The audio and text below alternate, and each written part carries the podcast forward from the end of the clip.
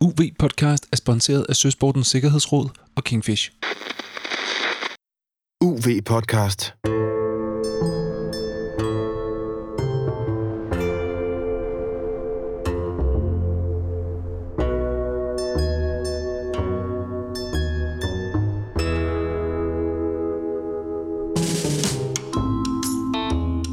Velkommen til Universitetets podcast om undervandsjagt, fridykning og snorkling. Din vært er Morten Rosenvold Villassen, forfatter til bogen Undervandsjagt og forfatter til Hold vejret, en bog om fridykning. Morten har holdt vejret i 7 minutter og fridykket til 81 meters dybde og vundet Danmarks mesterskaber i både fridykning og undervandsjagt. Med i studiet er også Johan Vedel Nielsen, nordisk mester i undervandsjagt og 10 gange dansk mester og fiskerikonsulent i firmaet Aquamind. God fornøjelse. Nu er vi, nu er vi ved at være der. Ja, Og er det bro, man kan se der? øh, ja, det er en cykelbro. Det er ikke den, vi skal dykke ved. Men øh, den næste kommer sådan lige lidt under hjørnet der, så det er kronprins Frederiks bro Ja. ved Ja. Frederikssund. Ja, vi er i Frederikssund. Øh, Vi er på vej øh, til vandet ved Frederikssund. Vi skal have øh, karrierens, muligvis, sidste natdyk med harpun. Ja, det, Det- er her, jeg tog karrierens første natdyk med harpun en gang i tidernes morgen med en lille håndholdt lygte og far og så ikke rigtig noget. Jeg har en snigende mistanke om det samme kunne ske i dag, men øh, må vi se.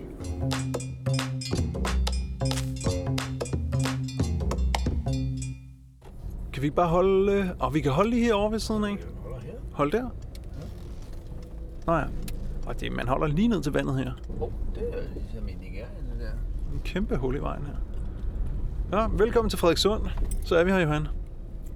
Ja, Velkommen til UV podcast nummer 46.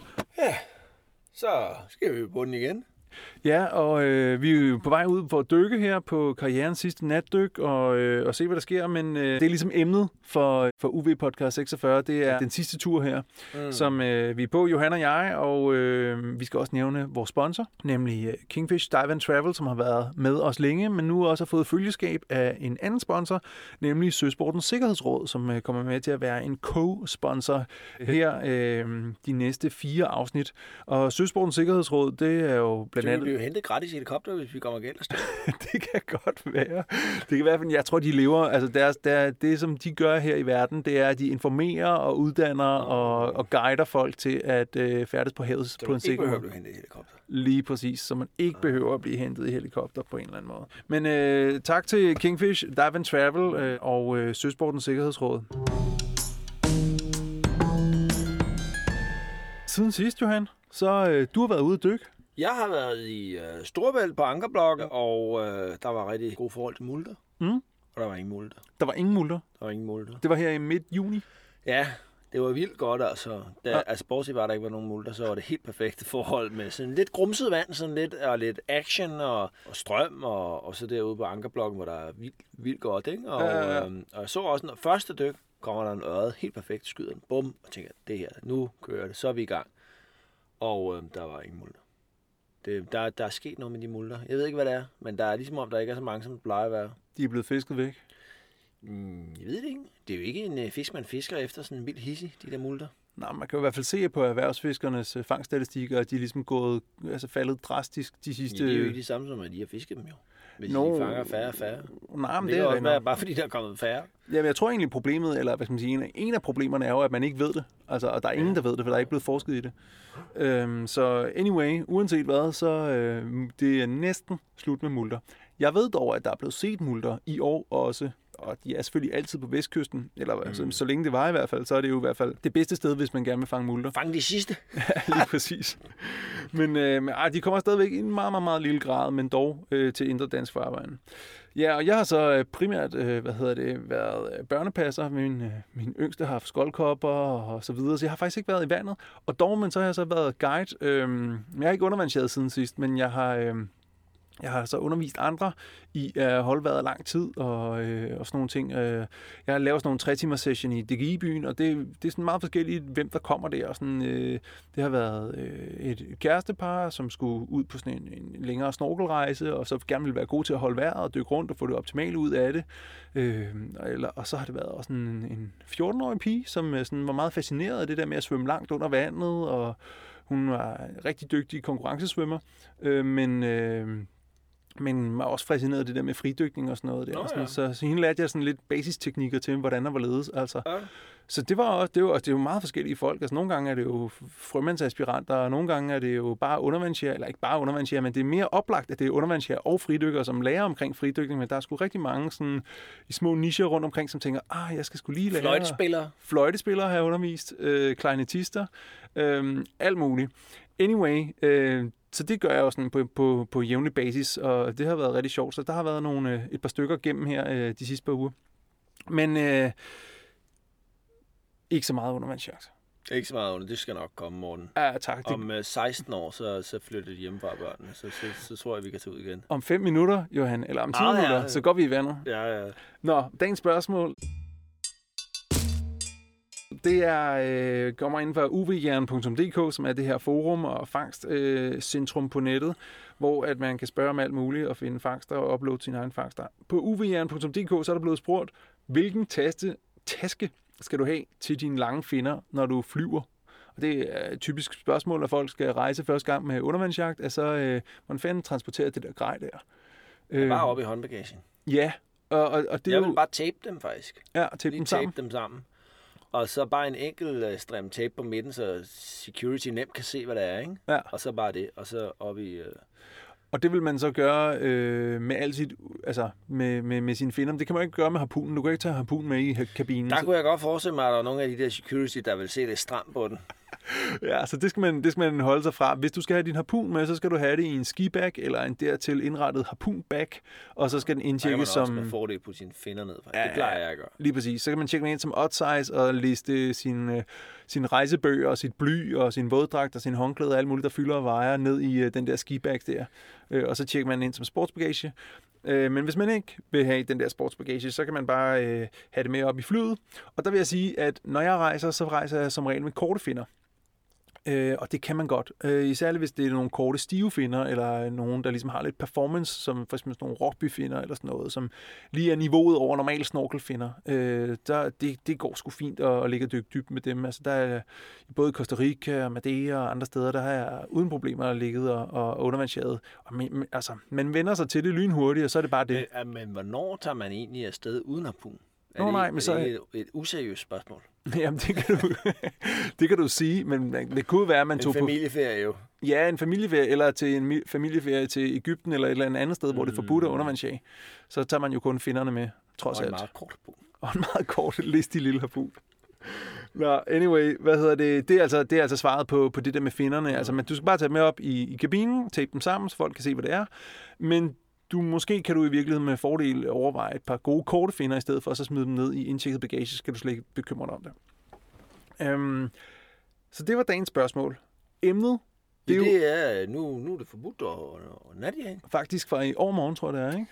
Det er meget skidt. Ja, Og der har været meget øh, ivrig diskussion på Facebook omkring astronomisk tidsmørke, tusmørke ja lige præcis. og øh, alverdens øh, juridiske besvindeligheder. Bare lige for at slå det fast, så det bliver forbudt at natjage med harpun.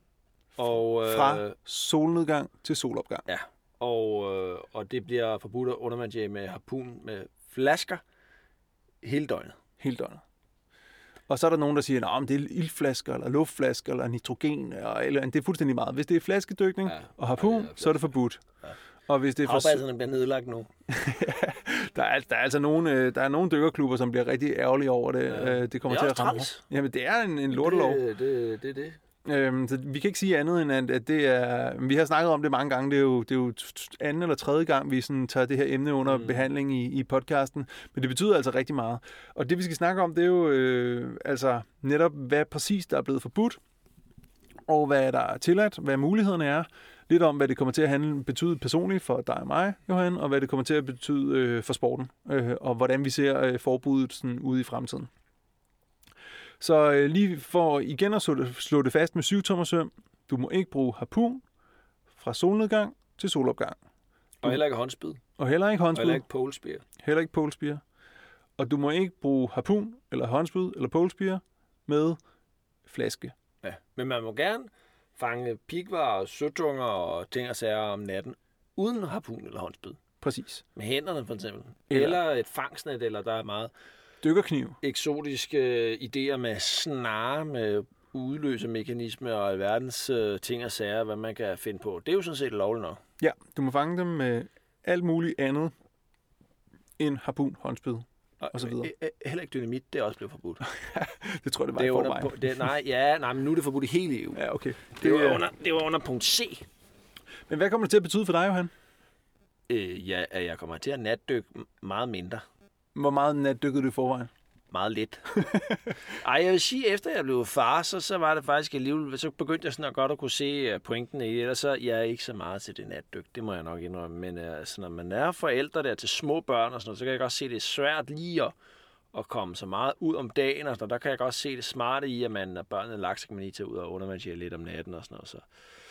Øh, øh, men ellers så sidste gang, jeg var ude og undervandsere, det var sidste efterår, altså om natten. Mm. Så det er ikke, det er måske en to-tre gange øh, om året, jeg har undervandseret om natten, så det er ikke voldsomt meget. Hvordan gik det?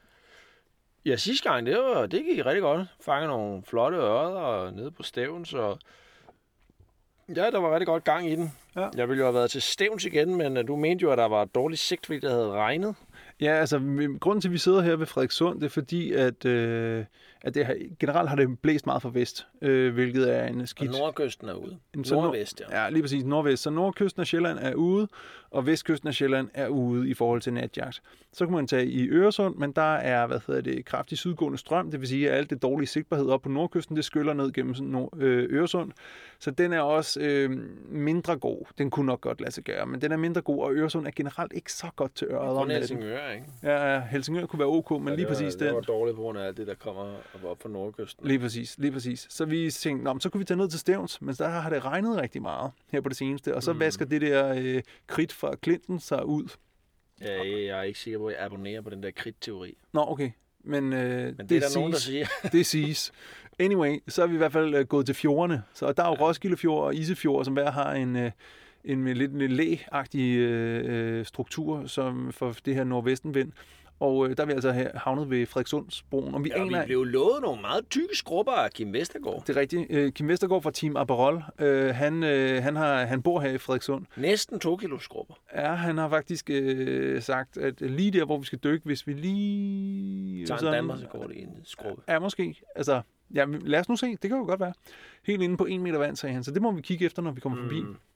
Men ellers skulle der være nogle ørder her nord for broen, så nu prøver vi at se det. Vi har faktisk aldrig dykket her før, nogen af os har. Nej, altså mit første natdyk var som sagt lidt syd for her. Ja. Ved, ved den gamle øh, jernbanebro, og sådan en dæmning. Mm. Hvor, hvor jeg havde en, min første nultur ude i, under, ude i natjagten. Mm. Så øhm, må vi se. Og hvad hedder det? Hvad med dig, Morten? Hvordan, øh, hvor meget natdykker du?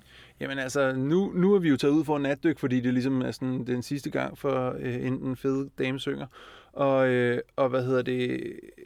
Sidste gang, jeg var ude at natdykke, det var også i efteråret, og det var også nede, det var så syd for Stævns. Og det var også fordi, jeg ligesom sådan, der var en anledning til det. Jeg skulle bruge nogle fotos til øh, bogen Undervandsjagt, som jeg netop har udgivet. Og øh, vi brugte lang tid på at tage de der fotos nede, og havde et fedt natdyk dernede, og så smed vi jo så hele kapitlet ud, da vi fandt ud af, at natjagt er blev det blevet forbudt? Ja, det blev forbudt, så, så hæver vi hele kapitlet ud af bogen, så det findes ikke i bogen. Man kan godt få det, hvis man skriver mig en mail, så vil jeg gerne uh, sende den pdf, hvor uh, kapitlet er i. Men, uh, men det kan jo være, hvis uh, Natjab bliver tilladt igen, at vi så laver en second edition oh, ja. ja. af Undervandsjagt, hvor at vi inkluderer det oprindelige Natjagt-kapitel, som blev skrottet. Uh, Det er sådan en collectors item, det man kan få fat i af nogle af de der trykte, fejl, fejltryk der, ligesom de der svenske frimærker, der er rigtig meget værd, hvis man laver sådan en fejltryk. Ikke? ja, lige præcis. De første bøger, der blev trykket med natkapitlet i. I hvert fald, så, hvad hedder det, så, var, så, var det, så var det årsagen til, at jeg kommer i, og ellers så kommer jeg jo stort set... Nej, vel, jeg har været, haft et kronborgdyk om natten her i det her forår, faktisk. Øhm, Var du noget? Mm, Ja, det. Jo, jeg fangede noget. En lille øre. Mm. Ikke noget sådan. En lille ørred, det var også det. Og så så en masse fine små sej. Det var meget hyggeligt dyk faktisk. Der var meget gang i den med liv og sådan noget, men der var ikke så Mm. mange store fisk. Øhm, ja, så, så personligt for mig, så kommer det ikke til at betyde særlig meget. Altså, jeg dykker i forvejen ikke særlig meget om natten. Øh, jeg synes, det er hyggeligt, og jeg synes, det er en fed dimension ved undervandsjagt. Jeg kan godt lide de få gange, måske et Mm. eller andet 3-4 gange om året, jeg kommer i vandet Mm. om natten. Og som sagt, det er en god mulighed, når man er små børn. Mm, Mm, men, men sådan rent praktisk, altså sådan 9 ud af 10 af mine dygtige foregår øh, om dagen alligevel. Ja, ja, ja. Men der er mange, der har det sådan, så 9 ud af 10 dyk, det foregår om natten. Ja, det kan det. Jeg tror, der er mange, der kommer til at give op altså, Mm. på undervandsjagt. Der bliver i hvert fald, at man skal skynde sig at sælge sine aktier i Wiselet, hvis ikke man har gjort det allerede, fordi der bliver, øh, der bliver meget lidt efterspørgsel på de der lygter nu, ikke? Jo, jo, mange, det er rigtigt. der kommer til at sætte helt lort til salg, tror jeg, på Ja. en blå avis. Det tror jeg også. Jeg tror lige præcis, Wiselet har deres største kunde i militæret alle mulige steder, så jeg tror ikke, Ja. det, det, de bliver nok ikke ramt så hårdt. Anyway, det, det der sker, øh, hvad hedder det, for mig, det, det øh, altså, eller det, som jeg har set ske for mange, det er, at folk starter med at undervandsjage om dagen, og så lærer de at undervandsjage om dagen, så på et tidspunkt får de en lygte, så tager de ud om natten, og så tager de kun ud om natten i en periode, og så er det ligesom om, at når de så har gjort det nok, Når man bliver voksen. Præcis. Så kommer de tilbage til dagstyk, og så, Mm. ligesom, øh, så der er ligesom sådan en, øh, en dag, nat, dag, øh, hvad hedder det, evolution, øh, som man skal igennem som undervandsjæger, og der er selvfølgelig en masse undervandsjæger, som øh, af gode grunde øh, befinder sig på natstadiet lige nu, men det er jo, det er jo, så, det er jo så muligt at, at, at hvad hedder det, udvikle sig Ja. øh, til øh, upgrade sig selv Tvungen til, evolution frem til dag, til- dagstykke igen. ja, til avanceret dagsjæger igen, ikke? Mm. Og ellers så øh, er jeg jo selvfølgelig en af dem, der, der, der nok skal kunne lave nogle kurser i, hvordan man så undervandsjærer om dagen og fanger fisk om dagen Så og så er det bare at komme, så skal vi nok fortælle. Ja, lige præcis. Øhm, men øh, det er, det er sådan personligt, og så hvad kan man sige, for sporten, altså tror du... Ja, men det bliver meget mindre konflikt med løsfiskerne. Ja, det, Det, er er faktisk, det glæder mig faktisk. Altså, det er jo ikke, fordi jeg synes, det er sjovt, at natjagt er blevet forbudt, men øh, det har været rigtig, rigtig træls, og vi har haft rigtig mange øh, konflikter med løsfiskerne, og så skulle vel de forbyde undervandsjagt og diskussioner på Facebook og pis og lort. Og der må man da bare sige, at øh, det, det kapitel er ligesom øh, overstået. Nu tror jeg, at Sten Ullit, han, han vil finde noget andet at kaste over end øh, undervandsjagten. Sandsynligvis, altså... Og det er jo godt for sporten. Det er rigtig godt. Så, så skal vi leve lidt i fred igen. Ja, ja, ja, helt klart. Meget enig. Øhm, og, og det er jo... Og det vil nok også betyde færre undervandsjæger. Jeg tror, jeg tror altså, det kommer til at betyde et fald. Altså, der kommer at være nogen, der kommer til at falde fra. Ja, tror uden jeg. tvivl, uden tvivl. Øhm, og så, øh, man kan sige, konkurrenceundervandsjagten, den foregår jo alligevel om dagen, så man kan sige, sådan, mm. den der sådan, helt konkurrenceundervandsjagter, sådan, det kommer ikke til at gøre nogen forskel overhovedet, tror jeg. Nej, Og det, er nej. og det er jo også de der avancerede dagsjæger, som ligesom sådan mm, Mm, dagsjagt synes jeg, det er 2.0, øh, Ja, ja. Der, øh, der ligesom er på den bølge. Men der er jo nok flere, der sådan ligesom bliver tvunget til at dem, der så overlever transitionen der til, øh, til dagsjagt der, så kommer der måske nogle flere igen. Ikke? Altså det får sådan en...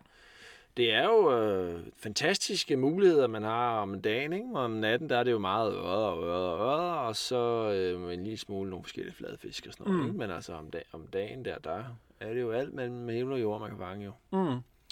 Så, øh, Og det er jo også, altså jeg tror også, at, at øh, havørden bliver sådan en ny prestigefisk inden for mm. Undervandsjagt, mm. nu hvor at det bliver mega svært at fange den, ikke? Altså, ja, ja. Øh, det, har jo, det, har jo, det har jo længe været sådan en eftertragtet fisk blandt løsfiskere, fordi den er stærk og flot og svær at få til at hugge og alle sådan nogle ting. Øh, øh, fedtfinde og alle de der prestige-ting, der ligesom klæber sig til en havørred. Men, øh, men for undervandsjæger, så har det været sådan en, om dem kan man fange om natten, og sådan, altså det er sådan Mm. nogenlunde tilgængeligt, men de bliver jo totalt utilgængelige for langt de fleste undervandsjæger nu. Altså, ja, det man, gør de, ja. man kommer til at fange altså maks 5 om året, øh, altså de fleste undervandsjæger i hvert fald, ikke? Ja, jo, helt sikkert. Jeg er inklusiv, altså jeg har kun fanget én dagsøjet i år, ikke? Ja. Så det er jo ikke, øh, fordi det er så meget. Jeg endda gjort en del for at gøre det på Bornholm og sådan noget. Ligge Ja. i ti, flere timer der og dedikeret og prøvet at fange nogen og sådan noget under DM og sådan noget. Så det er da ikke, øh, ja ja, et par stykker om året vil man fange, ikke? Jo, jo, lige præcis. Så, og det bliver noget, man snakker om, hvis man fanger en på, med, med en lille smule størrelse på, ikke? Fordi mm. der er også en tendens til, at det, man fanger om dagen, de sjældent er særlig store. Ja, det, det er sådan nogle 1 kilos eller halvanden kilos eller Ja, sådan noget, ikke? Hvad er din største dagsfangede øre om dagen? Ja, det var en 4,5 kilos. Det var faktisk min største øret. Den er også flot, var. Hvad? Var det på Ærø? Øh, nej, ja, der skød jeg også en den størrelse. Men øh, nej, det var på, øh, på Køge, Mm. Køgemolen. Mm. rigtig fedt aspetto der, den kom øh, lige hen og kiggede på mig med en 75'er. Det er faktisk et, et rigtig godt sted øh, til øh, dagsjagt efter øret. Og multer også for den sags skyld, men faktisk specielt øret, synes jeg. Det er ja. molen ved Køge, det, der er faktisk rimelig godt gang i den med øret om dagen. Mm. Også det der med, når det er en mole, det, altså hvis man er nybegynder, så kan man ligge og klæbe sig til kanten af molen helt op i overfladen, uden at dykke, bare ligge og svømme meget, meget, meget langsomt helt deroppe. Ikke? Og så hvis man er lidt mere, så kan man prøve at dykke lidt og ligge, øh, bare ligge stille, mm. uden at bevæge sig, bare ligge helt bumstille der mm. på øh, halvvejs ned ad molen, eller eventuelt lige nede ved bunden der. Ja. Aspeto. Ja. Men det er også sådan, jeg har fanget, øh, de dagsøjer, jeg har fanget stort set alle sammen, det har været moledyk. Øh, ja. Gerne øh, også, hvis man har jaget multer, snedet sig øh, ja, ja. super langsomt frem, og så lige pludselig kommer der en øret for, forbi, ikke? Ja, ja. Eller står og sover, hvis man er heldig. Ja. Øhm, og hvad så, øh, hvis vi nu kigger på, sådan, på fremtiden med det her rent juridiske, altså... Øh, altså vi ja, har... så skal vi jo i gang med at have lavet om jo. Mm, altså det vi... kommer til at tage lang tid. Jeg vil sige, at vi har, det lykkedes os at lave en ret succesfuld omgang ballade. Ja. Med hensyn til at få overbevist temmelig mange nøglepersoner om, at det her er en rigtig dårlig lov. Ja, i hvert fald i Danmark. Altså man kan sige, der er jo flere tempi i det. Det første problem, øh, eller ikke problem, men det første man skal, det er, at man skal have den danske regering til at lave et ændringsforslag. Mm øh, til denne her, de her tekniske bevaringsforanstaltninger. Og det bliver til næste år, der skal man sandsynligvis lave nogle ændringer øh, alligevel, og så kan det komme ind i den her pakke her. Men, men det er Danmark som nation, der skal ligesom sige dernede i EU, og sige, det vil vi gerne have ændret. Så det er den første, man skal have overbevist, og det kan vi nok godt. Men så skal Danmark jo så rundt og lobby, så vi skal ligesom overbevise de andre her øh, omkring, øh, det her det er en god idé. Og øh, der er jo nogle steder i øh, altså Mellem-Europa, hvor der ikke er noget undervandsjagt. Så der er måske ikke den store interesse for, at det skal ændres, hverken for eller imod. Mm. De sådan, ja, ja. Tjekkiet for eksempel. They ja. don't give a fuck. Selvfølgelig. Men, øh, og så er der alle middelhavslandene, som muligvis øh, synes, det er en rigtig dårlig idé. Ja, lige præcis. Så altså, det, det kan sagtens blive vanskeligt. Øh, men altså, nu må vi se. Altså, det er jo... Øh, ja. Som øh, vandet udhuler stenen, så må vi bare blive ved jo. Vi må, øh, ja, vi må prøve. Vi må prøve at sætte vores lid til Baltikum og, og så videre. Øh. Ja, og Finland og sådan noget. Og så også bare almindelig sund fornuft, altså ja. med, at det skal blive regionaliseret. Ikke? Altså, det, kan, mm. det, er jo, det er jo helt idiotisk, at det skal være generelt forbudt som dynamitfiskeri. Det, øh, det, det er faktisk en rigtig, en rigtig træls ting. Jeg er faktisk glad for EU, men lige her, det må man sige, det var sgu en skævert. Ja, ja, helt klart. Og så, øh, nu sidder vi jo her, Johan. Ja, vi skal vi i vandet. Vi skal i vandet. Det, er, det er ikke helt mørkt endnu. Nej, måske ikke begynde at regne. Nej, det er ikke så godt. Ja, det, vi skal jo... Så er det godt, at vi ikke er nede i stævn, så det vælter ud med kridtevandet. vi bliver alligevel våde, øh, så, øh, så, ja, så vi går i vandet lige her lige om lidt. Og, øh, og så giver vi lige en melding, når vi, øh, når vi kommer op igen. Ja. Super.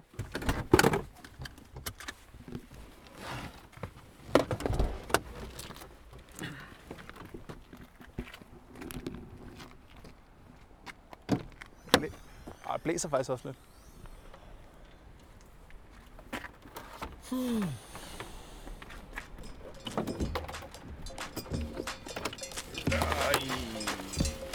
Hvad, er det din pose? Ja.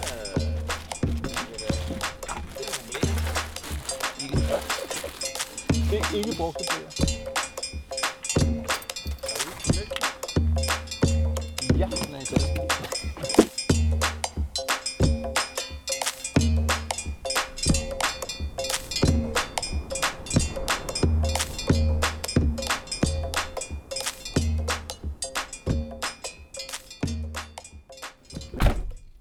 Nå. Ja, hvad så? Hvordan gik det? Ja, men jeg synes, det, det var et godt dyk. Vi fangede jo ikke så meget. Ej, jeg fangede to skrubber, men det var meget tyk den ene. det var faktisk mega tyk. det var vildt tyk. Det var... og, øh, og så fangede jeg mig selv også, og fik slået mig selv over fingeren med harpunen, så det blødt. Ja, det, I kan ikke se det her, men det er, øh, det er ret øh, grafisk. Altså, Johan sidder og, og store bløder øh, på, øh, fået slået spidsen af fingrene af poolen. Ja, det må man sige. Det er wishbone, der smuttede nedover. Ja, ja, ja. Og så er nogle slidte sommerhandsker, hvor der ikke ligesom er noget fingertut tilbage, sådan, så det er bare den finger, Ej. der ligesom stikker ud i det fri. Ja, okay. Men du fik en øjet. Jeg fik en havørred, ja, og faktisk ret hurtigt fik jeg en havørred, så det var, vi troede, at du så en lille havørred, og jeg så en, der var, ja, jeg ved ikke, hvad den har været, et kilo eller sådan noget, måske 1,2. Ja, ja. Øhm, og hvad hedder det, ja, så tænkte vi, så der er helt sikkert, Nu der er, masser, der er masser af havørreder, og derfra så vi øh, 100.000 ål. ja, det er helt vildt, mand. Det er helt vildt. Ja.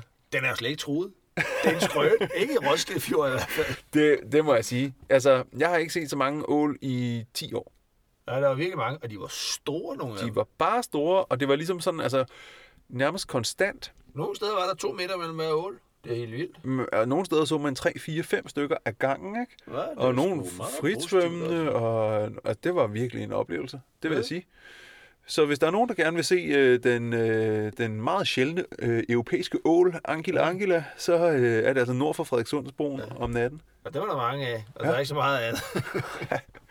Nej, vi så faktisk ikke andet. Så så vi lidt skrubber her til sidst inde på det lave, og nogle tykke basser, og øh, Ja, det er fjordskrupperne, ikke? De Jo, er jo. altid i rigtig god stand, jo. De har rigtig meget spist, og også bare helt enormt mange rejer, altså. var så mange rejer. Altså over ved stenene, det var jo sådan helt tykt af det. Sådan, jeg fik sådan helt sådan lyst til at bare rende rundt med en rejehov og, og hente rejer. Det var virkelig fedt.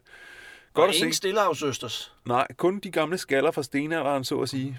Øh, men Ja, ingen... fladøsters, ja. ja. Jeg har en fetish for stillehavsøsters, så jeg øh, havde hørt rygter om, at de er i Roskilde Fjord også, men øh, indtil videre har jeg ikke fundet nogen. Mm, mm. Men ja, det var, øh, det var så sidste natdyk øh, med harpun, Johan. Og det er jo det, man må godt øh, undervandsjære om natten fremover, man må bare ikke have sin harpun med.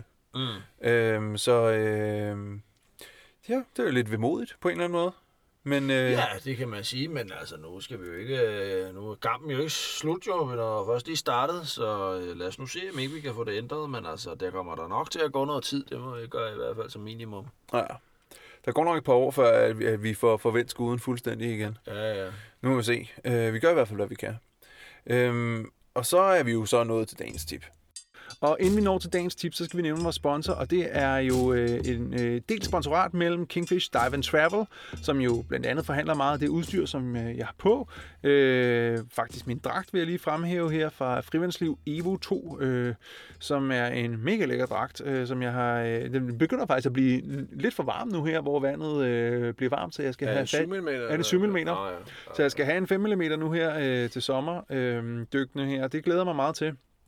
Og, det må øh, sige at være nu, det er sommerdyk. Helt klart, men vandet er jo ikke sådan super varmt endnu. Det er jo stadigvæk en 15-17 grader eller sådan noget. Så det er jo ikke sådan helt svedende varmt endnu. Øh, det går nok, i hvert fald på et natdyk. sommer i år. Ja, men det går nok i hvert, i hvert fald på et natdyk at dykke med 7 mm for tiden, ellers kan man bare lukke lidt vand ind i dragten. Ikke? Så det er jo ikke noget problem. Det er en dejlig dragt, jeg er glad for den. Øh, og den forhandles af Kingfish Dive and Travel. Og så har vi jo øh, øh, den anden sponsor, nemlig øh, Søsportens Sikkerhedsråd, som jeg godt vil slå et slag for. De har sådan nogle øh, markader, Ja, det er faktisk en god idé. Ja, og de markader, dem kan man så sætte på sin bøje eller sin båd, øh, og, og det er sådan nogle markader, hvor, altså det er i virkeligheden bare sådan en navneskilte, som fuldstændig ja. som i øh, vuggestuen eller børnehaven, hvor man så, øh, den her øh, regnjakke, den tilhører Dagmar, øh, og telefonnummer det er her. Øh, og det samme skal man simpelthen gøre med sin bøje eller sin båd, sådan at hvis den driver i land et eller andet sted, eller Søsportens øh, operative kommando, at de, øh, hvad hedder de? Jo, Søværnets operative kommando Ja, ja. at de finder den, at så kan de ringe til vedkommende og sige, hey, er du kommet i land, har du det godt? Fint, Ja. vi øh, sender ikke en helikopter på Ja, er vingerne. det. Ja. Øhm, Ja, det, er faktisk, det, er faktisk, det skal man faktisk gøre på sin bøje. Hvor, hvor var det, man kunne få de der markader, sagde du? jamen, det kan du gøre inde på øh, søsport.dk. Og det er så Zoe Sport, ikke? Lige præcis. Ja. eller man kan finde dem inde på sejlsikkert.dk. Ja. Øhm, og de markader, de, øh, de er gratis. Har du sådan en? Ja, det har jeg derhjemme. Men jeg har ikke fået sat den på endnu. Øh, men, øh, men det skal jeg have gjort, fordi det er en mega god idé. Ja. Øh, og de markader, de, hvad hedder det, de er gratis, og man får dem simpelthen bare tilsendt, når man bestiller dem. Ja. Så det, øh, det kan vi kun bakke op om. Hermed opfordrer til. Helt klart. Jeg skal sørge for at få gjort det til næste øh, afsnit kommer ud. Øhm, Nå ja, så har vi vores egen lille donationsprogram kørende inde på tier.dk, hvor man kan vælge, hvor meget man vil støtte os med per afsnit, og det kan jo være en 5, 10, 15, 20 kroner, et eller andet. Og det er der 157 mennesker, der gør lige. Hey! Ja, det synes jeg er flot. Jeg hørte lige, at Borgen Unplugged med ham der, øh, Henrik Kvartrup, han har 578, der støtter. jeg vil faktisk gerne op og slå ham. Ja, ja. Helt ja. klart. Så, så gå ind på tier.dk, så vi kan få flere støtter end øh, den tidligere Og serie Hør-redaktør. Slå Henrik Kvartrup. Lige præcis. Øhm, men altså, det er inde på tier.dk, man gør simpelthen det, man opretter sådan et mikrodonationsprogram, øh, og så bliver der automatisk trukket et selvvalgt beløb, altså man indtaster 5, 10, 15, 20, et eller andet kroner, hver gang vi kommer med en ny podcast, og det bliver trukket som månedligt. Øhm, og ellers så kan man jo bare sende en, en high five øh, til os på MobilePay. Det er på telefonnummeret 27 21 90 43. Jeg gentager. 27 21 90 43.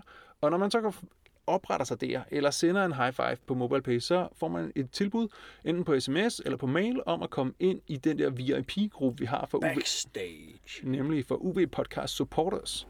Og derinde, der deler vi videomateriale og øh, webinars og laver Facebook Live og sådan nogle ting fra når vi optager. Øhm, og man kan have lidt mere pingpong derinde, og øh, vi deler lidt flere øh, detaljer omkring spots og alt sådan nogle ting. Så det foregår altså øh, som en, sådan en lukket gruppe for alle jer, som støtter. Øh, og det er, det er vi super glade for. Øh, det fungerer rigtig godt. Så er der noget dagens tip. Og det er jo et, øh, jeg synes faktisk, et fantastisk godt tip, som jeg har fået af en af mine øh, gode venner i Kalundborg. Og det er jo fordi, hvis man skal til Norge og undervandsjage, så, øh, så må man kun fange øh, 10 kilo fisk. Og hvis man fanger mere end det, så får man 8.000 i bøde plus 200 kroner per, øh, per kilo. Og så sagde han, så er dagens tip, det er så, altså i stedet for at hver i bilen får 8.000 i bøde plus 200 kroner per kilo, så puljer man alle fiskene på én mand, som så får de der 8.000, men så resten af bilen, de får jo så ikke de der 8.000, så sparer man ligesom dem. Og så, så splittes man bare om, øh, om bøde til sidst. Det er fandme et Kalundborg-træk,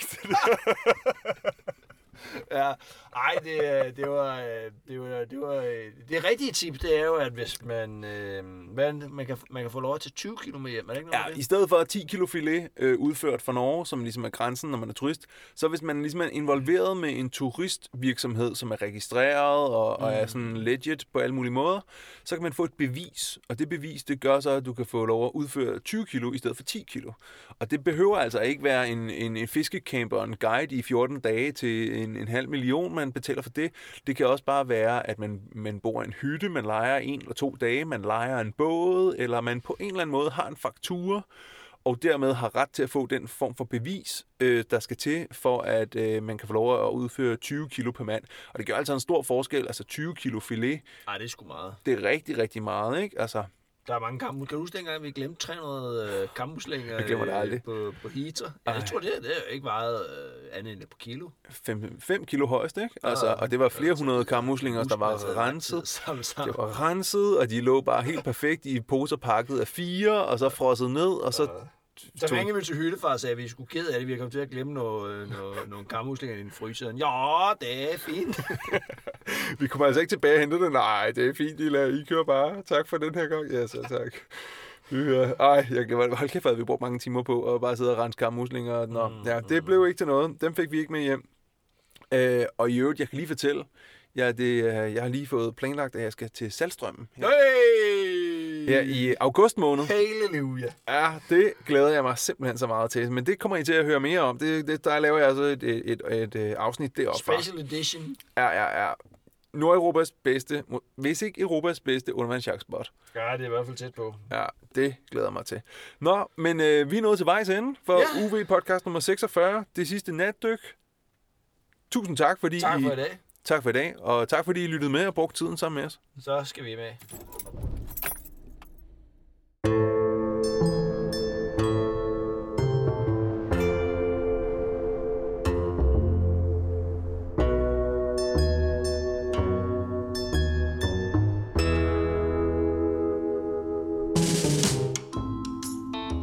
Tusind tak, fordi du lyttede til UV Podcast. Du kan finde links, fotos og anden info på uvpodcast.dk.